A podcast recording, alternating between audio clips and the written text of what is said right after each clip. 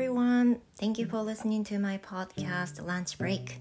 皆さんどうもこんにちは、バザールです。本日もお付き合いいただきましてありがとうございます。この番組では英語講師である私バザールが Twitter ではつぶやききれない日々の出来事を日本語と英語でつらつらとお話しするものです。えー、ぜひリラックスしながら今回もお付き合いください。So how's it going, everyone?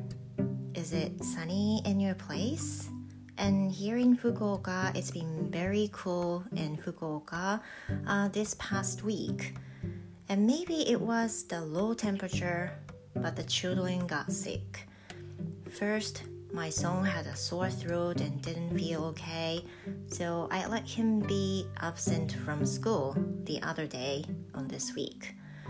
えー、今週はですね福岡は割と涼しい1週間だったんですね。その前はエアコンつけたりした日もあったくらいあったかかったあったかかった暑かったんですけれども今週は非常に涼しくてちょっとひんやりするような時もあったぐらいでした。でそういうのも影響してか、まあ、子どもたちもちょっと体調不良になったりして今週うん息子も喉が痛いとかねあの気分があまり良くないみたいな感じで学校お休みしたことがあったりしました。So, how are you? How's everything around you and also your family? いかがですか皆さん体調崩されていないでしょうか And as for me, I'm very fine, thank you. And as you know, those situations like where people decide to miss school changed under this circumstance. We might not think it's strange or wrong for, th- for those who are absent from school just because they have a sore throat or cough. And I did this to my son too, um, as I was concerned of the COVID. He fortunately didn't have a fever and I was able to go to school the next day. That was, you know, relieved. But two days later, my daughter had a sore throat. This kind of thing often happens to my family, you know? One of the kids gets sick and infects to the other, and again and again. This time, um, it happens to us like this. で、まあ、例に例によっていつも、まあ、大体そうなんですけど家族の誰かが体調を崩したら、まあ、往々にして子供のどちらかがっていうことになるんですけど体調を崩したら漏れなく一人一人移っていくっていうね家族の、まあ、大体ルーティンみたいな感じでもういつもねもう、まあ、絶対移っちゃうんですよ。であの今回も息子が喉が痛いなって言ったら2日後に娘もなんか喉が痛いって言い出したんですね。わあ来ちゃったって思ったんですよ。But this time I let her go to school because she felt quite fine and had no fever. Mm. But you know, I have a mixed feeling of this because we now know people sometimes get infected of COVID even if they don't have any symptoms. So, what if my kids have the virus? It's hard to make a judgment for parents, I think.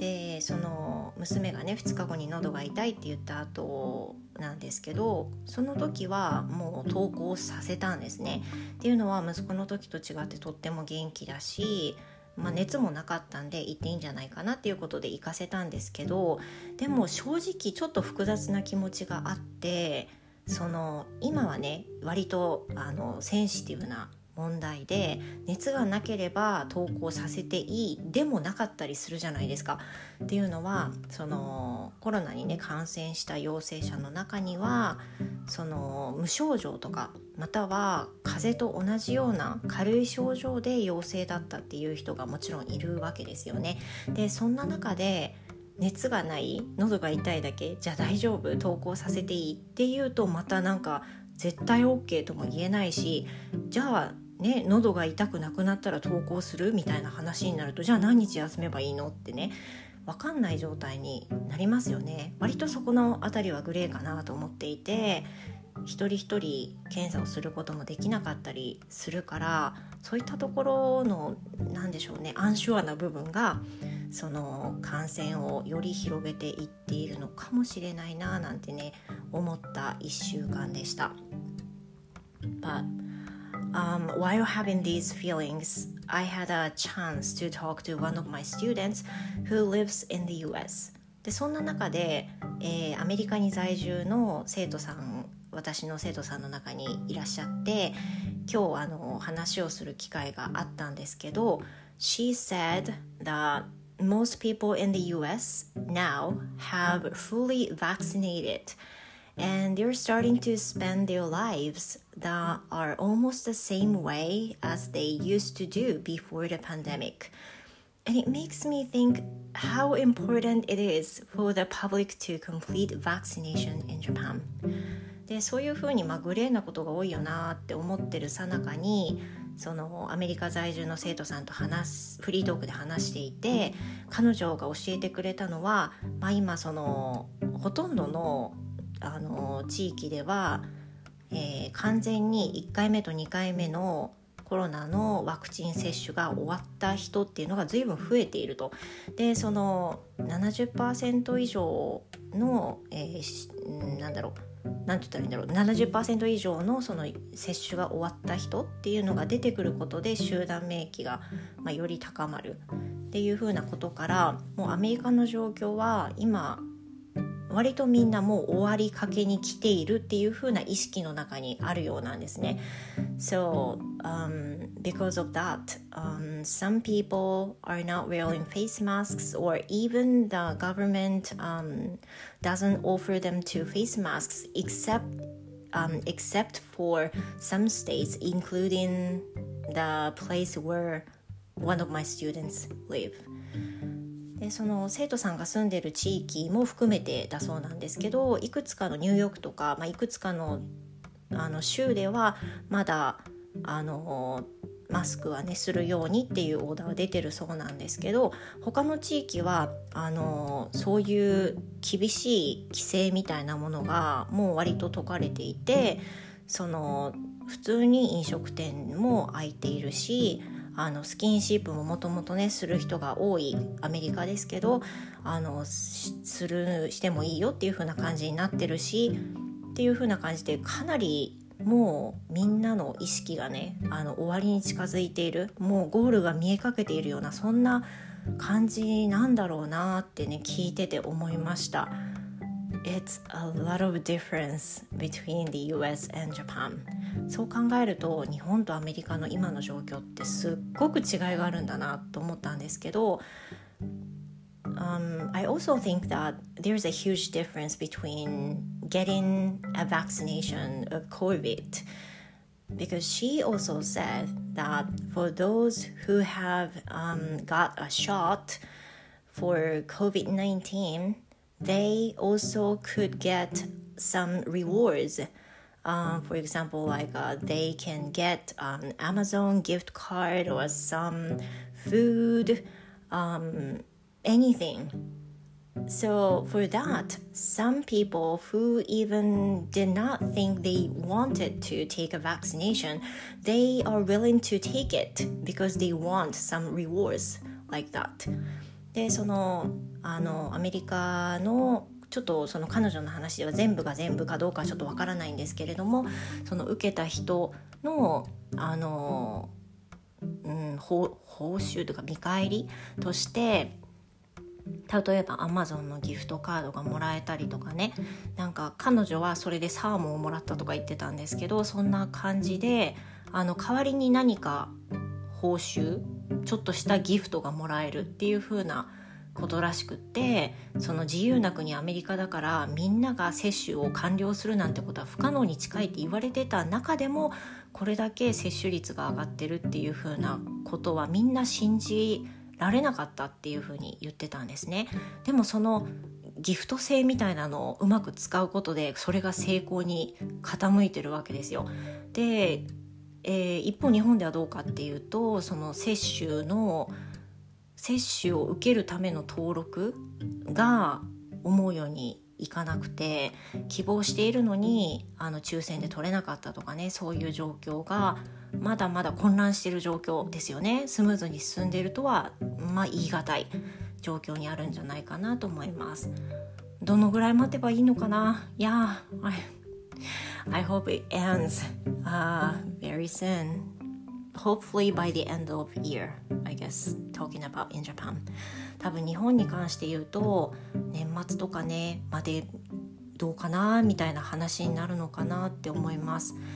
うんそうですね。厳しいですよね。でもそのアメリカに住んでる生徒さんに話を聞いてやっぱり国によって大きな開きがあるなっていうふうに思っているし一方でそのオリンピックが予定通り行われたとして日本株がねできるんじゃないかとかねいう話も今でき出てるっていうことなのでうん状況はかなり厳しいかなというふうに思いますよね。うん So I want to know uh, for parents who have um, who have some sick children, and whether or not um, you decide to let them be absent or no, if they don't have any fever. 皆さんいかがでしょうかね今のこの状況なので例えばお子さんがねあのお母さん喉が痛いよとかねあのちょっと咳が出るよって言ったらもうすぐ今はお休みにさせる派ですか？あのその傾向の方が多いかなっていうふうに思うんですけどなかなか難しい部分があるのかなっていうふうに思っているし、ね、どういうふうに皆さんなさっていますか？もしよろしければねコメントで教えてください。Yeah, so um, today we're going to talk in, uh, we're going to talk about Aiken. で今回お話ししたいのは英検のことについてです。で英検とはいえあの英検のことだけに特化したことではなくて今回お話ししたいのは英語の単語を読めれば英語は強くなるんじゃないかなっていうことでそういう経験があったので今回はシェアしたいと思いました。So, um, these days, um, I've been teaching Aiken materials to children、uh, because they have wanted me to do so 今その英検を前にして、えー、アップ日が土曜日ですのであの今まさにねお聞きになってる曜日に英検を受けられる方ももしかしたら次の日の方も学校で主催の場合金曜日の方もいらっしゃるんじゃないかなと思いますけれども英検の週ですよね。子どもたちは特に中学生なんかはあの中間テストとかが終わった後だったりして試験勉強もする部活動もやるでテストも終わったばっかりで割となんか疲れてる感がねあのレッスンの中でも見えてるんですけども英検があるっていうことで子どもたちは今、まあ、かなり多くの生徒さんが英検の指導を希望されていてそれにあの応えている形なんですね。でそのうんそうですね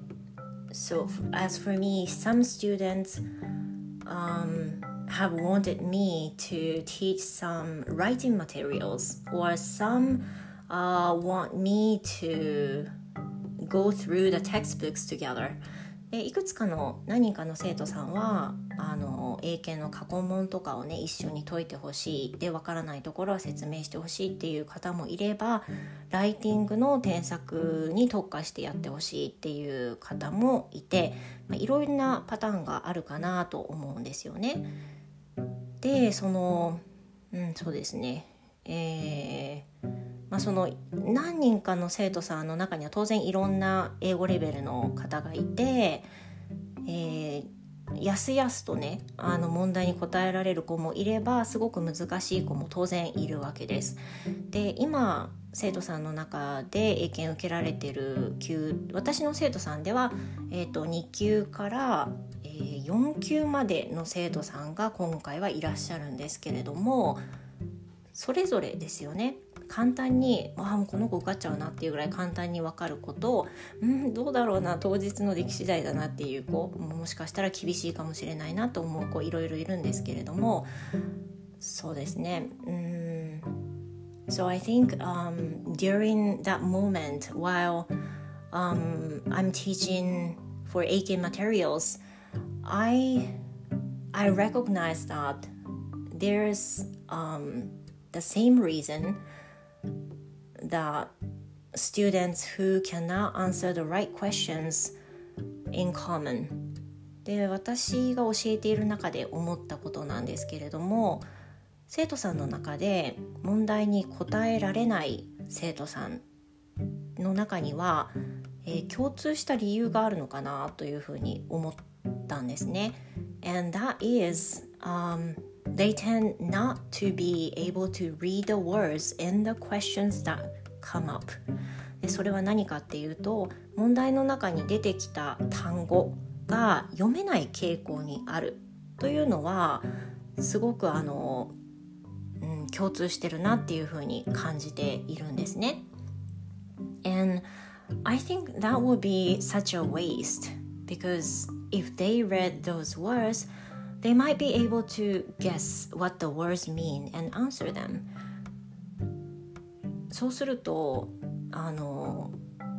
まあ、なんでその共通項として考えられるのは単語が読めない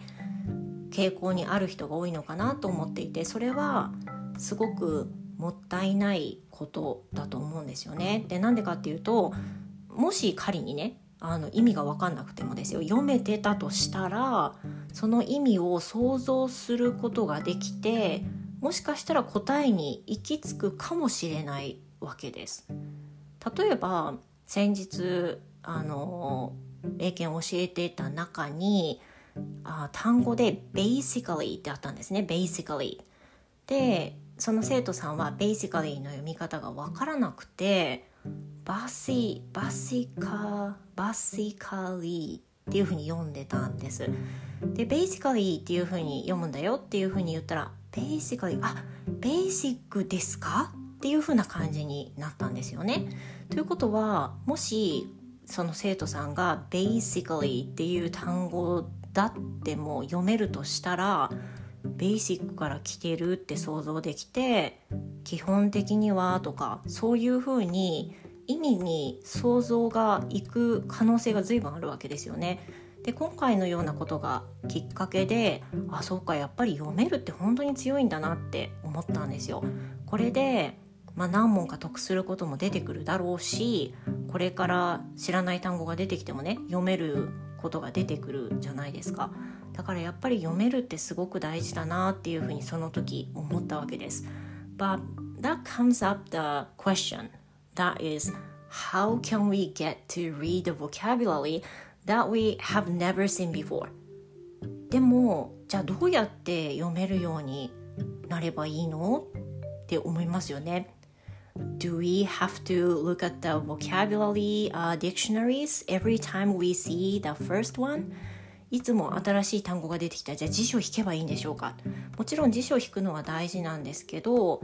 そうじゃない時に何かちょっとしたスキルがあって読むことができ読むことができれば想像することはできるようになるんで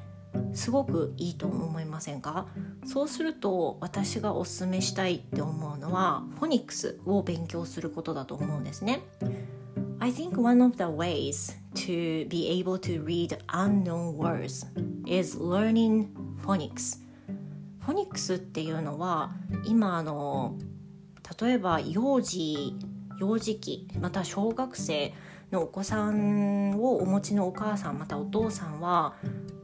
結構ご存知の方が出てきたなっていう印象なんですけど皆さんフォニックスって聞いたことありますか？あのフォニックスっていうのは例えばアルファベット26文字 A から Z までありますけど例えば A だったら「ああ」で B だったら「ブブ」C だったら「クク」また「スス」っていう風に発音するような発音をするためのヒントとなるルールを覚えることなんですね。であのこのルールを覚えることである程度のもちろん例外はあるんですがある程度の単語は初めて初見でもなんとなく読めるようになるっていう現象が出てきます。で例えばうんですねその単語の中で皆今お聞きの皆さんはあのご存知ではないかなと思うんですけれども仮に PH から始まる単語が「ふ」って読むことを知らない人だったら例えばセルフォンセルフォン携帯電話とかがフォーンっていう響きは知ってるけども PHONE っていうのがフっていうから始まのから始まるっていうのを知らない人は読み方がわからない可能性が出てきますよね。または OO の綴りが出てきた時に「う」「う」とか「う」って発音するようなことを知らない場合「ブック」とか「ブーツ」とかありますけどこういうやつを知らなかったら「ボック」とかね「ボッツ」とか、ね、読むかもしれないそうすると全然想像できませんよね。でこういうのがあの分かるようになるっていうのにはフォニックスがすごく助けになると思います。であのそうですね今教えてる生徒さんの中にはお父さんお母さんが希望されてフォニックスをしているお子さんもいらっしゃいますし特に小学生の、えーと、英語を習ってる子どもたちにはフォニックスを一緒に、まあ、副教材として一緒に取り入れてやったりするんですけれどもフォニックスをやる利点っていうのはもう明らかにいくつかあってあのやってて損はないと思うんですね。I think、uh, learning phonics is really good for um, in ordering to read a correct pronunciation even if you don't know the word もし知らない単語でもうんと発音の正しい読み方発音の仕方を分かる？想像することができる。少なくとも。想像することができる。でまたはその正しい発音で読むことができる。っていうのもありますよね。でさっきのえっ、ー、とうん何をあげたらいいんだろう。例えばまあ Thank you だったとしますよね。Thank you Thank you でこれがカタカナでは Thank you とか Thank you とか知ってたとしてもアルファベットのそのフォニックスの読み方として th がスっていう th の発音無声音の音を出して thank you thank you っていう風になったとしてそれを知らなかったらカタカナに引っ張られちゃってサンキューとかセンキューとかねやっぱりなっちゃうと思うんですよ。でそういうことをフォニックスを勉強することであ違うんだなっていうのを自分で気づくことができるのではないかなと思います。So, um, I think that's it. 今日は以上ですが、皆さんいかがでしょうか？どうお思いですか？フォニックスはね、絶対にやった方がいいよって、あの、私は思いますけど、あの、いろんなご意見ね、きっとあると思います。どうでしょうかね？例えばあの私が今レッスンで使ってるのは書いて覚えるフォニックス英語発音マスターっていうものなんですけれども実際に書き込みながらあの練習ができるものを使っています。で大人の方もねあのもう英語中学文法まで勉強したしっていうふうに思われる人も一読の価値はあると思います。えー、こういうふうにルールが実はあるんだとかもしかしたら、ね、ご存知ないかもしれないからそういう場合は一度読んでいただくと発音がどういうものなのかどういうルールによってその発音になっているのかっていうのが分かってくると思いますしまたその後に発音記号の練習をすればもっと最強になるんじゃないかなって思いますよね。やはり読めるようになるとうん、初めて見る単語を想像することができるし読めるようになるとリスニングの力も上がるでしょうし当然読めるようになればスピーキングとしても使うことができますよねいろんな意味で役に立つので是非あの発音をね磨きたいっていう方は特にフォニックス知らないなっていう方は一度目を通してみてください。Yeah, that will be all today. Um, thank you everyone for coming again to my podcast and I will see you next Saturday at 10:30. See you next time. Bye for now.